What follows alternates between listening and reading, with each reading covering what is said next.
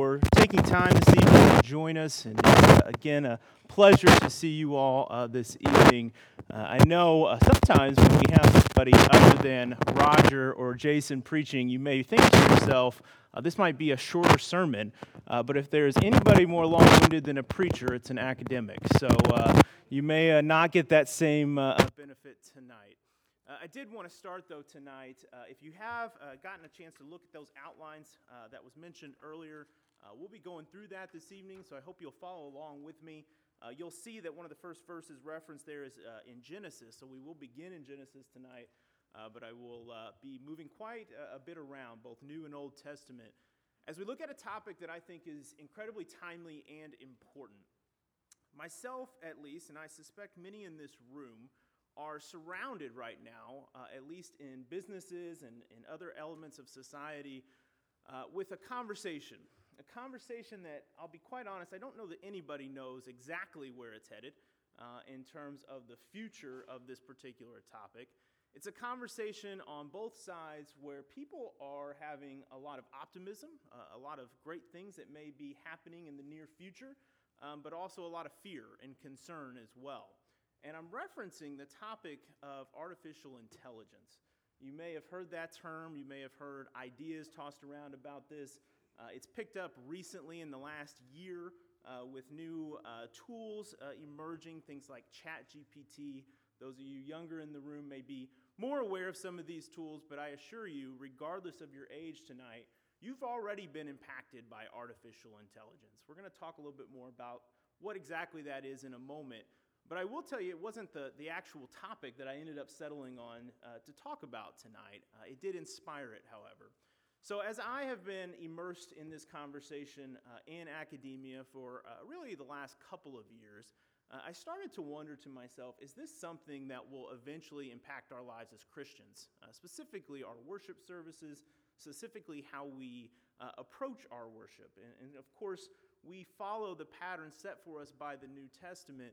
And yet, so much of our lives, things like live stream and other tools that are available to us, ultimately do uh, shape to some degree how we approach our worship services.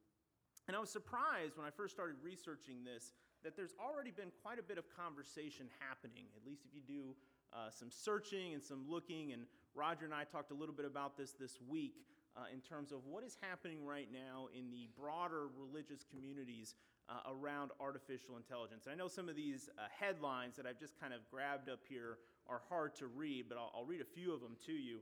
Uh, one of them here from The Atlantic, uh, there's an article called Is AI a Threat to Christianity? Uh, and I believe the subheader there says, Are you, are you there, God? It's me, robot. Um, and then a couple others here say, AI can preach and sing, so why can't it worship God? Uh, can religion save us from artificial intelligence? And, and the bottom one here, and I'll spoil the, uh, the punchline, Roger and, and Jason and others, says, Will artificial intelligence replace preachers? And the conclusion of that article was at least no for now, uh, and that many are certainly um, thinking and looking at this direction as artificial intelligence can write sermons, it can uh, create lesson plans, it can do a lot of things right now that can be a little overwhelming, a little fearful if we're not careful. But like many tools, I think it really comes down to how people use it, how we will ultimately use it going forward. Um, but this, this idea, these topics, these concerns that have been raised uh, prompted me to actually take one step back. And I think it's an important step back that we should all take before we, we really dive into that subject on a later date. And that is why do we have the intelligence that we have as humans? What is God's design for our minds? And that's where we ended up on this topic tonight, and that's how we landed on, on this subject that I think is, is really important for us to go through the Bible uh, and spend a few minutes looking at uh, passages that really tell us why God gave us the, the intellectual tools that He did, the brain that He gave us, and the minds that each of us have. I'll tell you up front, and I'll, I'll remind you at the end of this as well uh, this is not a topic that is uh, limited in age. In fact, uh, I'm sure some of you may be here tonight saying, well, I'm a bit older and, my learning days are behind, my school days at least are behind me. And that, that may be the case, um, but I could assure you, and we'll, we'll go through tonight and see a, a variety of passages that do not reference age whatsoever when it comes to learning. This is something that as we think about our minds and how we learn and how we grow, that all of us as Christians can relate to in some way or another. So, tonight I'd like to share with you five ideas, five things that we see in terms of God's design for us and for our minds. We're going to begin at the very beginning, as I mentioned, in the book of Genesis. So, if you'll join me there in Genesis 1, uh, starting in verse 26, we're going to look at this first idea, which I think many of us hopefully recall uh, pretty, pretty well, which is that we are designed in His image. And, and you may think to yourself, well, that doesn't necessarily speak to our minds, but let's look at the passage first and talk more about it. So in Genesis 1, verse 26, uh, we pick up there in 26, and it reads Then God said, Let us make man in our image, according to our likeness. Let them have dominion over the fish of the sea, over the birds of the air, and over the cattle, over all the earth, and over every creeping thing that creeps on the earth. So God created man in his own image. In the image of God, he created him, male and female, he created them. Then God blessed them and said to them, Be fruitful and multiply, fill the earth and subdue it have dominion over the fish of the sea, over the birds of the air, and over every living thing that moves on the earth. You may be saying to yourself again, well, that doesn't specifically reference our mind, uh, but let's unpack that a little bit more. I think many of us, when we see and, and read this passage, myself included, I think our first instinct, our first thought is created in his image. That's a reference to looks, to our physical appearance and how we are designed uh, physically. And certainly, I think that is applicable here. I, I, think that we see references to why we are shaped and why we are designed physically in the way that we are. Um, but we see more than that as we dig deeper in Scripture. And so, follow me, if you will, uh, on into the book of Psalm. It says, I praise you. The psalmist here says, I praise you, for I am fearfully and wonderfully made. Wonderful are your works. My soul knows it very well. Well, notice as we go back to Genesis for just a moment, we don't actually see a reference to the soul of man being created here, but we know that certainly man has a soul. We know that man has a conscience. Uh, we've heard uh, many lessons before in thinking about what separates us from the, the beast. It's not just our dominion over them physically, because I can assure you, there are some beasts on this earth that we cannot physically have dominion over. Uh, we saw uh, last year, my family and I, uh, we were camping down in Gatlinburg, and we saw a bear. And I can tell you, if in a physical altercation, myself and that bear, I do not have dominion over him.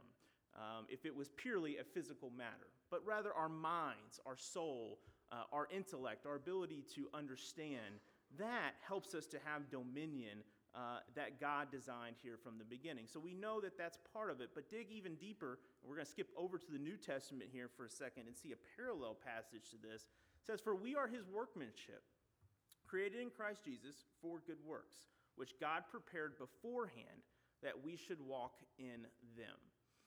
This one struck me as I was preparing for this lesson, as I was studying this, and really thinking about that we should walk in them. And what does that mean to walk in these good works, to walk with Christ? Well, as we read about and learn about Christ's teaching, we know that it requires a level of intellect. It requires a level of understanding, right? Now, it doesn't require you to have the, the highest IQ that was ever recorded in the history of man to be a Christian. That's, that's not what we're saying here. But it does require thought and study and understanding and, really looking at and thinking about scriptures and finding connections to scriptures that we can use in our own life, which is ultimately what we use our minds for. And so, if we conclude from some of these passages, and certainly we'll get into some more here momentarily, that to walk with God, it takes more than just our physical appearance that He blessed us with. It was a design that also included our conscience, our hearts, our souls, uh, and our minds in order to think and understand His will, which is what we're going to get into here as well. So, point two, if you're following along here in the scripture or following along in the outline, uh, we're going to look at a few more uh, passages here that speak to this idea. But not only did he just give us a mind, right, and say, figure out what to do with it, he gives us a, a host of scripture throughout Old and New Testament to really help us think about what to do with this mind. And I love these next few verses here because I think so often we preoccupy ourselves in this world with our physical health or our emotional health, but yet our, our mental health and really what we're doing with our mind uh, should be something that we prioritize as well. And, and, God speaks to this in a lot of ways. uh, in the Old and New Testaments. I'll, I'll, draw your attention to 1 Peter as we get started with this. And 1 Peter uh, chapter 2. 1 Peter chapter 2, uh, beginning there in verse 1, says, So put away all malice and all deceit, and all hypocrisy and envy and all slander. Like newborn infants, long for the pure spiritual milk, that by it you may grow up. I want to pause there for just a moment. We'll finish that in just a second.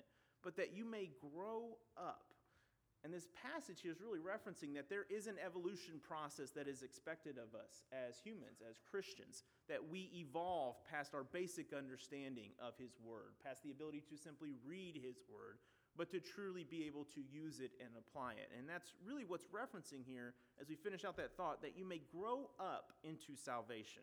Levels, steps that we take to grow into our salvation. If indeed you have tasted that the Lord is good. Similar passage or similar reference can be found in 2 Peter. Uh, as we move into 2 Peter uh, chapter 3, 2 Peter chapter 3, just a few pages there uh, removed, says, But grow in the grace and knowledge of our Lord and Savior Jesus Christ. To him be glory both now and forever. Amen.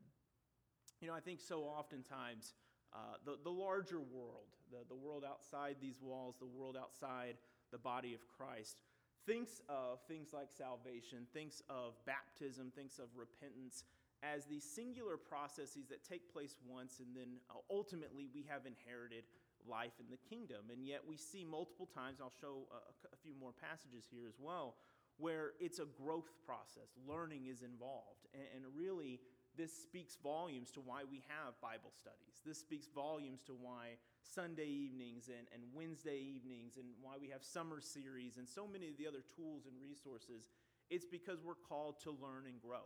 And that's not just something that we should do if we have the time, it's something that scripturally here we're commanded to do. I think one of the things that, that most inspires me is that Jesus himself demonstrated that our minds were equipped to learn and grow. And this one here, I, I spent a lot of time studying uh, some of these passages, and we'll start in Luke 2. And this one I, will encourage you to turn to if you, you have your Bible with me. This is a bit longer here, and I want to dig a little deeper into this, and the, the, font up there may be a little small for some. And so, uh, Luke 2, we're going to pick up in verse 39. And I don't know if you're anything like me, while you're turning there, I, I will tell you, I have so many questions um, about Jesus' life prior to his preaching, prior to his ministry. I have so many questions about what Jesus would have been like as a teenager, what he might have been like as a younger adult. Uh, and we see a little bit of that. We see a glimpse of that here in Luke 2, uh, picking up in verse 39. It's referencing Jesus and his family here. And it says, When they had performed everything according to the law of the Lord, they returned into Galilee, to their own town of Nazareth. And the child grew and became strong, filled with wisdom, and the favor of God was upon him. Now his parents went to Jerusalem every year at the feast of the Passover. And when he was 12 years old, they went up according to custom. And when the feast was ended, and as they were returning, the boy Jesus stayed behind in Jerusalem. His journey, but they behind in Jerusalem. His parents did not know it, but supposing him to be in the group, they went a day's journey. Pause there. You parents, particularly those of us with younger children, imagine a day's journey you've gone and, and you are now turning back to think, I've lost my child. I, I'm not sure where my child is at this moment. That's what's going through the parents' here mind as Jesus stays behind in Jerusalem. It says, But supposing him to be in the group, they went a day's journey. But then they began to search for him among their relatives and acquaintances. And when they did not find him, they returned to Jerusalem, searching for him. After three days, you can imagine the fear of, of Mary at this point and the, the things that might be running through her mind. After three days, they found him in the temple, sitting among the teachers, listening to them and asking them questions. And all who heard him were amazed at his understanding and his answers. And, and, that, that alone can, can pause us. We can see several things here uh, in this first half, and I'm going to turn to the, the second half of this in just a moment. But we see that Jesus is listening, he's asking questions, he's learning. And I've, I've struggled with this for, for a while because Jesus is the Word, he knows the Word, and, and yet he's modeling for us what he expects, what he expects to see. Studying scripture, asking questions, attending services, This was something that Jesus did. This was something that Jesus not only asked of us, as we'll see later on in the New Testament, this is something that he himself did as he learned his Father's will and he learned from the scriptures and studying what the Word of God has revealed. And as we move a little bit later into that same uh, passages there, uh, begin, picking back up in 48, it says, When his parents saw him, they were astonished. And his mother said to him, Son, why have you treated us so? Behold, your father and I have been searching for you in great distress. And he said to them, Why were you looking for me? Did you not know that I must be in my father's house? And they did not understand the saying that he spoke to them. And he went down with them and came to Nazareth and was submissive to them. And his mother treasured up all these things in her heart. And Jesus increased in wisdom and in stature and in favor with God. Those last two uh, verses there in particular, I relate to on, a lot of levels. Number one, as a parent, you find yourself treasuring a lot of those moments that everybody tells you, you know, you'll, you'll look back fondly at those days or, or don't blink and you'll miss them. Uh, and I have found those words to be true in a lot of ways. But I've also found that I have to be very intentional about making sure to, to treasure the moments that I have, to, to, to enjoy those times. And I think that's what Mary uh, is doing here. And, and, and Jesus' uh, mother is really thinking about what she is seeing, right? What she is understanding uh, and what's unfolding in front of her. Uh, but in that last verse in particular, there it says, And Jesus increased in wisdom and in stature. Paraphrased, Jesus learned, Jesus grew. Jesus was continuing to advance his understanding of the gospel and of the scriptures. And we're going to see that here uh, in a more uh, modern sense with our next slide. So, if you do have that handout, right in the middle of your handout, you see a big pyramid. Now, I will tell you up front, this is not uh, the terminology or, or uh, figure that you will find in Scripture, but it's something that's much more, in the, in the grand scheme of the, the Scriptures, much more modern or relevant. Uh, for some of us who are a bit younger, it's a, a bit dated even at this point. This is Bloom's taxonomy. For those of you who are familiar with the, the educational uh, landscape, or you know a teacher in your life, or uh, you just happen to, to be interested in learning as I am and, and others are, you may recognize this or you may remember this um, uh, vocabulary.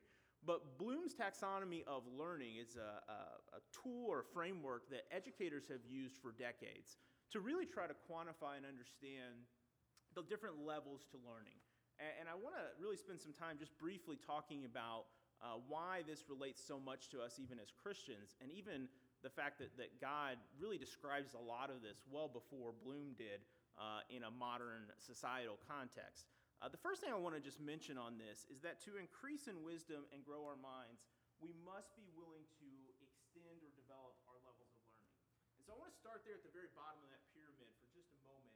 And if you think about how we design our Bible classes, and I'm, I'm fascinated by this as one who has kids now in three different levels of Bible classes, beginning with the infants. I've got uh, one in the three and four year old class, uh, and one getting ready to move uh, soon into the first and second grade class. And so I see personally, um, but also uh, am fascinated in general by the different levels of learning that occurs in our journey as Christians, that occurs in our journey uh, in life. And if you've ever popped your head in or, or maybe just walked by and you, you listen to a three and four year old class, some of the things you may find, and you, you those of you who teach in the three and four year old uh, classes can speak to it better than I can, you may find that there are quite a bit of memorization, remembering things, right? This is why we create songs about the books of the Bible. This is why we create uh, different rhymes and different ways to help us remember these things, these foundations. Because without some level of understanding and a remembering of certain facts and information, it's very hard to progress through these latter stages of learning. So as you go up the list and you think about explain or understanding rather, you know, how do you understand, for instance, the flood and Noah's ark without knowing what an ark is and without knowing the animals that went on it and not without knowing kind of what exactly a flood consists of. And so remembering these details allows us to understand what happened, which it allows us to understand and apply the lessons from the Old Testament and the New in the lives that we live to this day. And, and I will tell you, as we go up this list, as we move up this pyramid, I fear personally and, and, and just in my conversation with brothers, you know, really across uh, different congregations, but I fear a lot of Christians, we start to phase out in these later stages. This apply, these analyze stages. We, yeah, we know the, the basics, right? Yeah, we can tell you uh, John 3:16. Yeah, we can tell you when and, and, how the crucifixion happened. We can tell you those basic, uh, we understand those things. We can maybe even apply what that, that crucifixion, hopefully we can apply, what that crucifixion means to us today. Right? Those, those levels of learning. But as we move on up the list there, and as we get to the pinnacle of learning, let me ask you, have you ever taught a Bible class? Have you ever taught a study, specific study on a, a particular topic? If you've ever had to create a lesson plan, something similar to what is up here right now in front of you, I will tell you that you find yourself learning as much, if not more, than anybody else that you're talking to. And I was sharing this with Roger today, or a couple days ago. So when I, when I preach, when I get up here and do these lessons, which is only once every couple of uh, months, right? And so I only do it a couple times a year. Um, but every time I do it, I find myself deeper in study than I am on almost any other occasion right? And, and I think there's a, a power to that. And it's not because I want to do a great job for you all. I certainly do. I want you to learn something. But when you get into that later stages of creation, you're, you're really trying to figure out how do I make sense of this topic and this idea and pull scripture into it in a way that's coherent, you find yourself learning at one of the highest levels that humans can learn at. It's a really, really powerful concept, and it's one that I hope we all have a chance to participate in. And so, even if you're not in a position where you want to stand or can stand up here and teach a lesson, or you want to teach a, a Bible school class, uh, I'd encourage you to, to create a study of your own. Find a topic that is of interest or is that of need to you, and, and build a lesson plan. And try to really create something because it's one of the highest levels of learning that man has defined. And one of the things that I have seen as I've gone through this study is that God actually describes so many of these levels long before man ever thought to. And I, I was mentioning that as well uh, in preparation for this a couple of days ago. So oftentimes it seems, and I, again, I work in higher education, I work in academia, and the things that we find, right, or research or discover, and new uh, study or new publication of some kind, Often, depending if you know on where to look and how to look, you will find those same concepts described in the Bible 2,000 years before man ever thought to put it into writing. And so we think about God, we think about his plan for us. One of the things that we see here is that he has planned for us to learn and to grow in our learning for many, many years, uh, and, and since really the creation of man. And so as we think about this, one thing I just want to point out if we're not reaching these higher levels, one of the things that we may need to be aware of is that the lack of growth may indicate an increase of problems, spiritual problems, problems in our lives. And, and I point you to Hebrews for this, in particular, Hebrews 5, uh, verses 12 through 14. Hebrews 5, verses 12 through 14, the Hebrew writer there says, In fact, though by this time you ought to be teachers. Pause there for a second. How many of us can, can probably put ourselves in that category? We know enough, right? We have learned, we've gotten to the point where we ought to be teachers. We ought to be sharing this word with other people.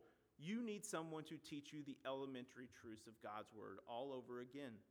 You need milk, not solid food. Anyone who lives on milk, being still an infant, is not acquainted with the teaching about righteousness, but solid food is for the mature. I believe Roger mentioned that term this morning in a, a Bible school or a Bible class this morning uh, mature. What does that really mean? Well, it's not a, a reference necessarily to age, it's not a reference necessarily to our time on this earth.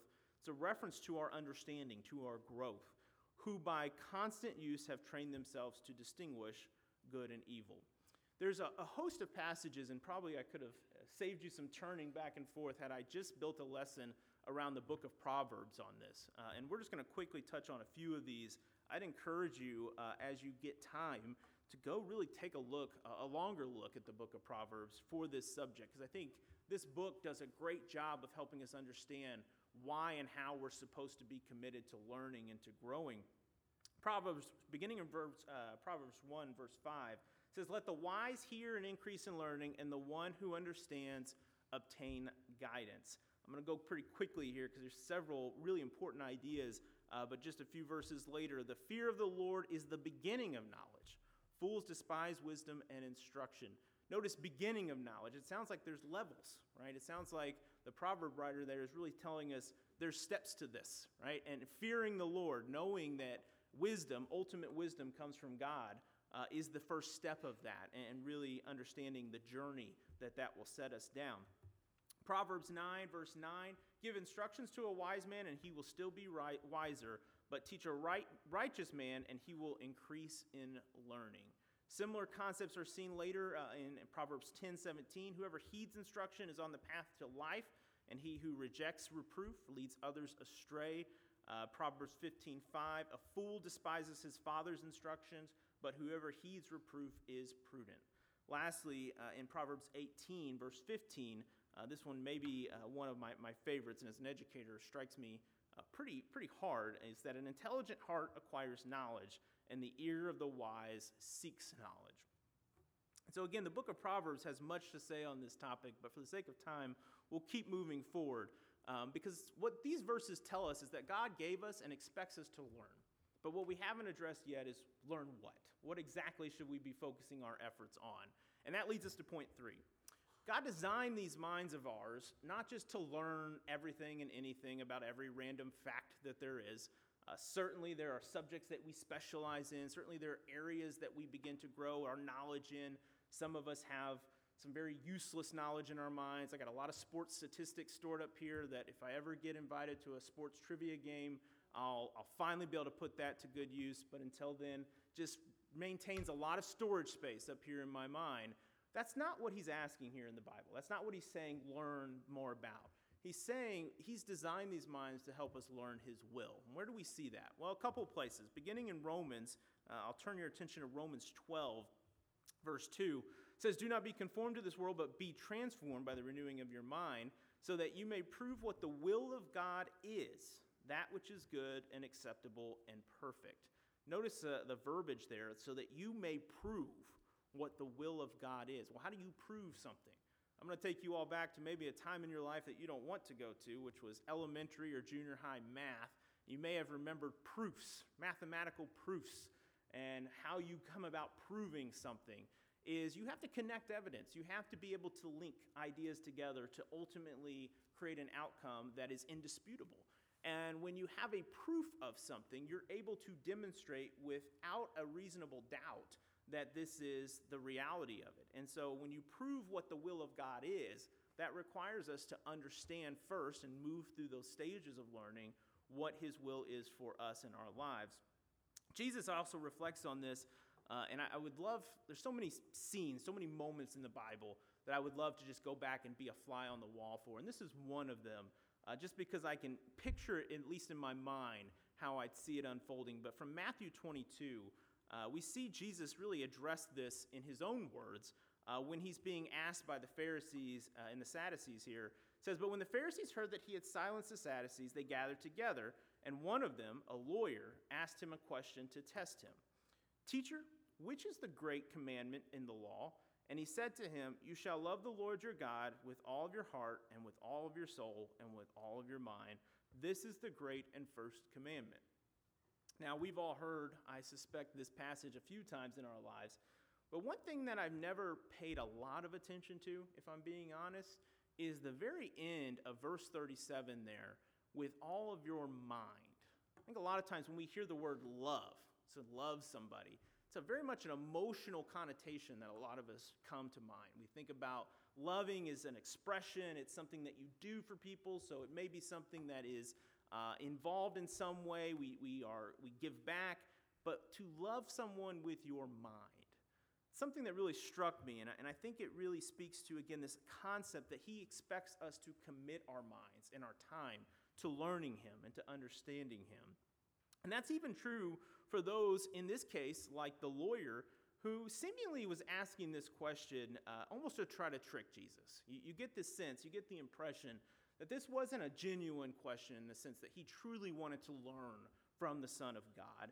It was a question that he was trying to, to stump Jesus on. In fact, we actually see later on uh, that they, they would do this, right? They would try to stump Jesus on different types of questions and put him into situations where he had to try to give almost a trick uh, question, uh, so to say. And Jesus was always very good about recognizing those and seeing those.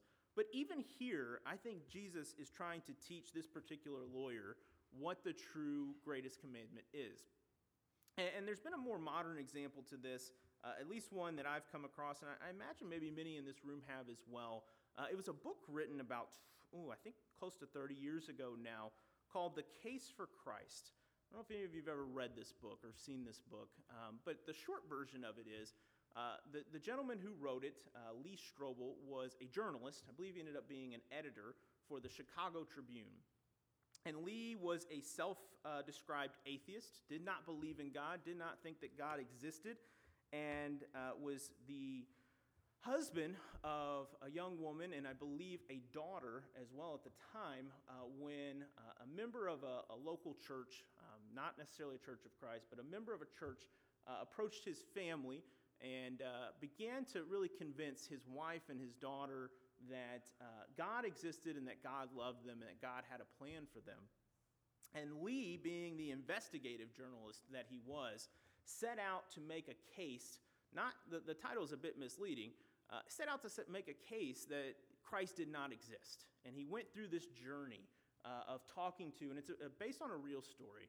He went through this journey of talking to archaeologists, uh, to talking to historians, to all types of people. He went uh, to Jerusalem himself. He went through all this journey trying to, to disprove Christ.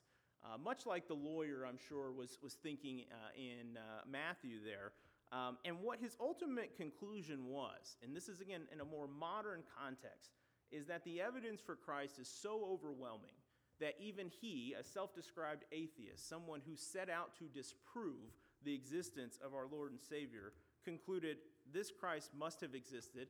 And not only did he exist, he was the Son of God. And, it's just a, story that even the, the skeptics uh, in this world, God designed them to challenge him. He said, he said, Look in, find out the truth. And I assure you that there will be enough evidence to convince you, if your heart is open, uh, of, this, of this compelling uh, gospel that has been uh, given to us. And again, we see this in other ways, uh, going back to scripture here. Uh, Proverbs 15 talks on this idea. The heart of him who has understanding seeks knowledge, but the mouth of fools feeds on foolishness. Uh, that's a, another verse that uh, could, could be unpacked if, if given the time, but uh, the mouth of fools feeds on foolishness. If you spend too much time on really any social media platform or in any other setting, uh, you will find fools in existence who feed on foolishness. Uh, and again, these words are, are really echoing even thousands of years after being written.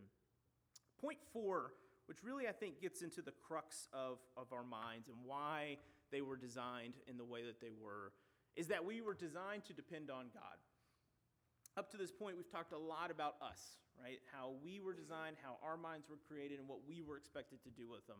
But ultimately, we humans, as each and every person in this room should know, are limited in our uh, ultimate uh, understanding of things. And, and, that's where we are continuously reliant on God. And so we see this in a couple of places. My favorite, uh, just in terms of, of illustrating this, comes from Job. And if you, again, want to turn with me, it's a bit of a longer uh, unpacking that we'll look into for just a moment. Job 38, if you're familiar, recall kind of where we're at in Job in the 38th chapter. This is uh, Job beginning to question God. He started to really, you, you get the sense of reach his breaking point. Uh, you get the sense that, that Job is starting to unravel uh, and, and, is asking some really tough questions of God. And, and God's retort here is described, his response uh, to, to Job is, is described in part uh, here, beginning in verse 1. It says, The Lord then answered Job out of the whirlwind and said, Who is this who darkens counsel by words without knowledge? Now prepare, prepare yourself like a man. I will question you, and you shall answer me. Where were you when I laid the foundations of the earth? Tell me, if you have understanding. Who determined its measurements? Surely you know. Or who stretched the line upon it? To what were its foundations fastened? Or who laid its cornerstone when the morning stars sang together and all the sons of God shouted for joy? I don't know about you, but uh, there have been a handful of moments in my life where I've been truly speechless, right? Where I just had nothing to say. I, nothing would have even made sense to say. And, and I don't know that I've ever, though, quite had a moment like Job had in this moment, right? What do you say to that when, when God is asking you these questions in return? It's a, a, pretty humbling moment, even for Job, who's been humbled quite a bit throughout his journey uh, this is a moment where we are reminded without a, a hesitation of God's understanding to our own. Right? Take any number of these questions that God presents to Job and, and try to answer them ourselves. Even with the modern advances in technology that we have to this day, I laid the foundations of the earth. Uh, where were you? Who determined its measurements?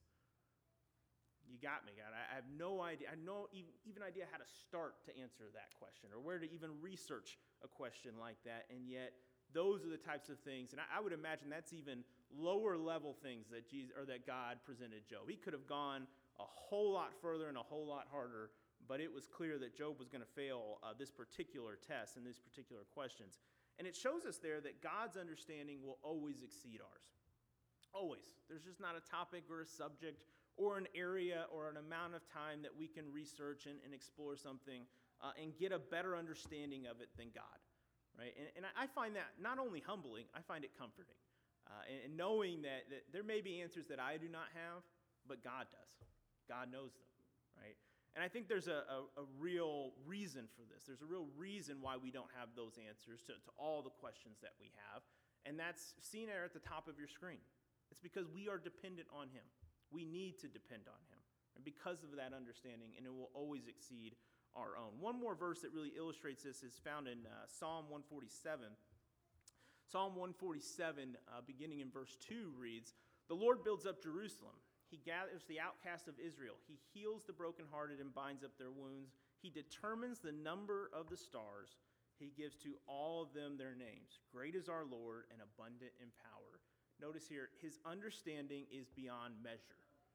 And I, I, think I tend to think the psalmist is both literal and figurative here, meaning we literally cannot measure God's understanding of things. We, we don't have a frame of reference. There's no database big enough, there's no exams hard enough. There is nothing that we can create as man that will ultimately get to God's understanding. And that's what the psalmist is really referencing here as he concludes the Lord lifts up the humble and he casts the wicked to the ground. Lastly, as we start to really think about what this means for us, I think that we need to understand that our dependence on God is not a, weakness, it's not a limitation. Sometimes we think of dependence and we think of um, that being some type of shortcoming, right? And, and yet, here in the context of our relationship with God, it's very much the opposite, right? Uh, in Proverbs, we read about trusting in the Lord with all your heart and do not rely on your own understanding. Well, think about those first three points that we made, right? He made us to, so that we can grow in our understanding, so that we can learn His will and that we can obey. And yet, don't put our faith in our understanding, but rather God's understanding of us and His uh, plans for us. We see very similarly Jeremiah uh, in verse or chapter 29 uh, verse 11 says, For I know the plans I have had for you, declares the Lord plans for welfare, not evil, to give you a future and a hope. Lastly, back to Proverbs, we see many are the plans in the mind of a man, but it is the purpose of the Lord that will stand. You know, I think about this particular uh, point, and uh, again, as an academic, one of the things that I pride myself on is just knowing things, right? Learning things, uh, understanding things. Not necessarily all things, but having some familiarity with what um, may be going on or uh, about a particular topic. And yet, this is an incredibly humbling thing to read about, right? Because there's just so many things that we will never know. Each and every person in this room has a uh, date that we will ultimately leave this earth. And yet, not a single one of us knows what that date is. And it's a humbling thing. It's a humbling thing to, to know that that exists, it will happen, that our time will come, God knows the exact date, He knows the exact hour, He knows the exact minute. And yet we rely on Him. We depend on Him, not from reluctance, but from trust, right? And that's what we see kind of uh, a thread there tied from uh, Proverbs to Jeremiah to so many other places, is that our dependence on Him is not because we have to or because we, we must. It's because we want to trust in God. We, we are asked to trust in God and it's a, a, a, willful relationship. He will not force us or anyone to join him, to be with him, and yet he asks to trust him. And that's something that can be, again, incredibly humbling as well. Our last point here tonight, as we wind down our time and as we think about really pulling all this together and what to do with this information, God designed our minds to obey, to share, and to defend. And I know that's a Maybe that's a preacher trick, Roger, but it's also an academic trick. We've piled in three points into one point there. Um, but the reality is, I see a lot of connections between these three things to obey, to share, and defend. It's, it's really a, a speaking and a calling to the gospel. And so let's talk a little bit more about this for just a moment here. And, and I really think First Peter, uh, First and Second Peter, uh, speak to this in a lot of different ways. Uh, but really, First Peter, uh, beginning in chapter three, says, "But even if you should suffer for righteousness' sake, you will be blessed. Have no fear of them, nor be troubled, but in your hearts honor Christ the Lord as holy, always being prepared to make defense to anyone who asks you for a reason."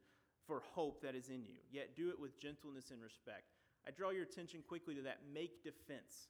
If you've ever seen any law shows or if you've ever been in a courtroom, you know when you have to give a defense to something, you better have done your research, right? You better have the evidence, you better have the witnesses, you better have the, the detail. And that's really what he's saying here. You better have an understanding of the gospel so that you can make a defense of it. So that when one asks you, why do you have the hope that you have, you can give a definitive answer to it. We see this in a couple of other places. I particularly like uh, uh, letters to Timothy uh, in addressing both Timothy's youth, but also uh, how he should be approaching others. Uh, and in particular, 2 Timothy, uh, he mentions here to Timothy, 2 Timothy 2, verse 15 Do your best to present yourself to God as one approved, a worker who has no need to be ashamed, rightly handling the word of truth that concept of rightly handling the word of truth. That was on my mind yesterday uh, for sure. I took my two uh, boys, uh, ages five and three, to a Lego convention over in Louisville.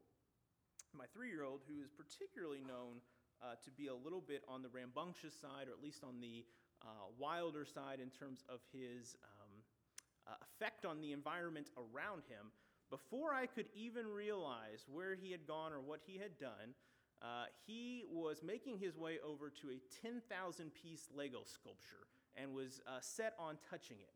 And I'm pretty sure for a moment my heart might have stopped, or at least I stopped breathing momentarily, because I was convinced that within moments of arriving, we were going to be kindly escorted out of the building after my three year old broke a 10,000 piece Lego set. Thankfully, he did not. Um, but really thinking about how do you handle something that delicately, right? And all of us have handled something of delicacy, right? Something that we didn't want to break, we didn't want to drop. And I think that same concept, that idea of being thoughtful in how we handle the Word of God, rightfully handling it, requires us to first and of course know what the will of God is and the Word of truth. We see a, a similar thought uh, expressed in 1 Thessalonians. 1 Thessalonians, 1 Thessalonians uh, chapter 5, uh, beginning in verse 16, says, Rejoice always, pray without ceasing, give thanks in all circumstances, for this is the will of God in Christ Jesus for you. Do not quench the spirit, do not despise prophecies, but test everything. Hold fast what is good. One thing that I've always admired uh, about Christians and brothers and sisters in the Church of Christ is that we never just take things for granted. We don't just allow Roger or Jason or anybody else to just walk up here and tell us whatever they want. We have Bibles in front of us, we have questions to ask. These are indicators of Christians who are not just listening and kind of being talked at. They're indicators of Christians who are learning and are growing and are developing in their faith. Uh, and I think that's exactly what Christ is, is, is preaching and what, uh, what uh, God is seeking for us. And, and as we really try to summarize that, we see as our learning in, of God's Word grows, so does our ability to share it with others. Um, I know for myself, as a relatively younger but growing older by the day Christian, um, I think my, my early fears of, of, talking to others about God and talking to others about Christ was that I just didn't know enough. Right? And I think some of us, many of us, can probably relate uh, to that fear and, and, and worrying that we will do more damage than good. And yet, um, we see here in the, in the gospel that really as we grow in our understanding, we grow in our ability as well to share it. And I think that is certainly something uh, that can be powerful uh, from the gospel. I know I'm, I'm, winding down on my time here, but there's just a, a few ideas I want to conclude with, one of which is properly captured in 2 Timothy. Uh, and I'll just draw your attention here to the end of 2 Timothy 1. 2 Timothy 1, verses 8 through 12. Uh, looking there at the later sections, I'm going to pick up probably around uh, verse uh, 11 there. It says, But I am not ashamed, for I know whom I have believed, and I am convinced that he is able to guard until that day what has been entrusted to me. A couple words that stand out there uh, from Paul is that uh, I know. Well, how do you know? Well, know is a, a pretty convinced word. If I know something, if I know it's going to rain, I'm going to bring an umbrella. Well, I don't know, so I didn't bring an umbrella. And so we're going to risk it. And there's always that uncertainty that man brings uh, to almost any situation.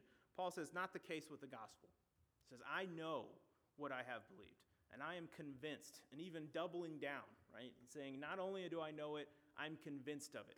It's not going to change in my mind that Christ Jesus died for our sins, that God had a plan for salvation, and that through his Son, he gave that plan for salvation to the world. He says, I know it, and I'm convinced of it, and it was entrusted to me to share. And not only is it entrusted to him, it's entrusted to all of us. Uh, we're going to talk uh, just more about that at the very end here. But as we think about the conclusion of all this, and, and I think about, again, my, my identity as an academic and my identity as a Christian, those are things that I, I think about and contemplate often.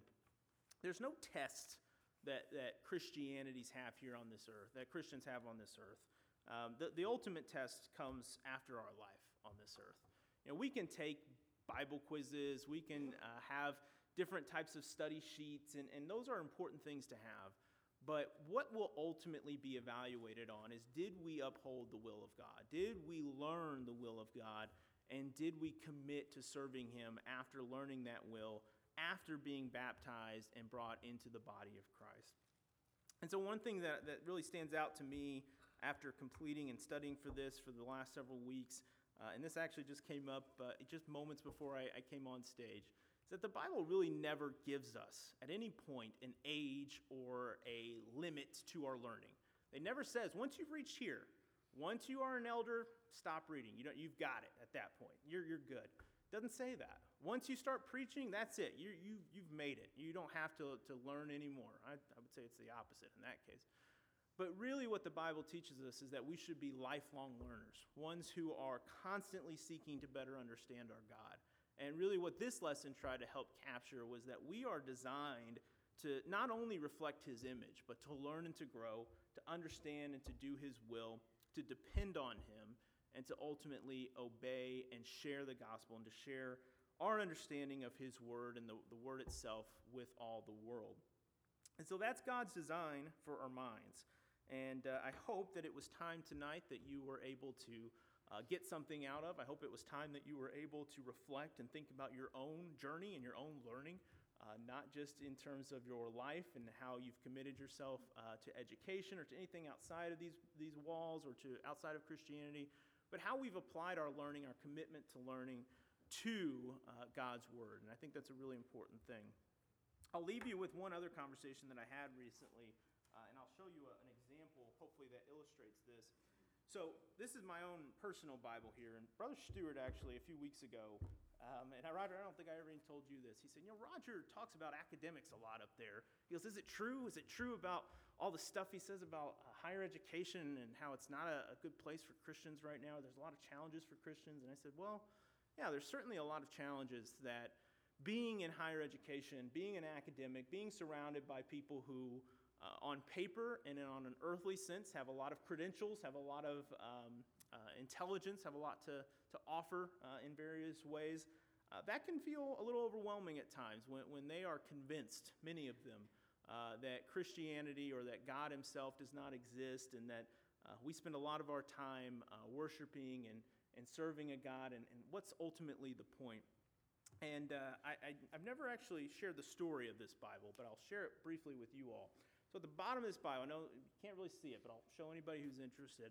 Um, at the bottom of this Bible has my name, Zachary Goldman, and then it has uh, the three letters that I earned at the conclusion of my time in graduate school, PhD. And if I got that for myself, that'd be a little weird. Um, so I'm not claiming that I did, but I actually, it was a gift given to me um, by a gentleman when I was in grad school. Uh, it was really when I struggled the most with that identity. A lot of my, a lot of my colleagues around me, a lot of people around me did not attend church um, did not um, belong to a, a, congregation of any kind, um, and were not faithful Christians. And um, I remember, uh, and, and this was also my first year out there, uh, I did not even have my wife with me, so we weren't married yet. So it was a very lonely time. It was a time where I felt um, pretty abandoned in a lot of ways. And I remember a gentleman who was a professor at uh, the institution that I was at. Um, I remember walking into a services one morning and seeing him there, and I'd, I'd recognized him from the university.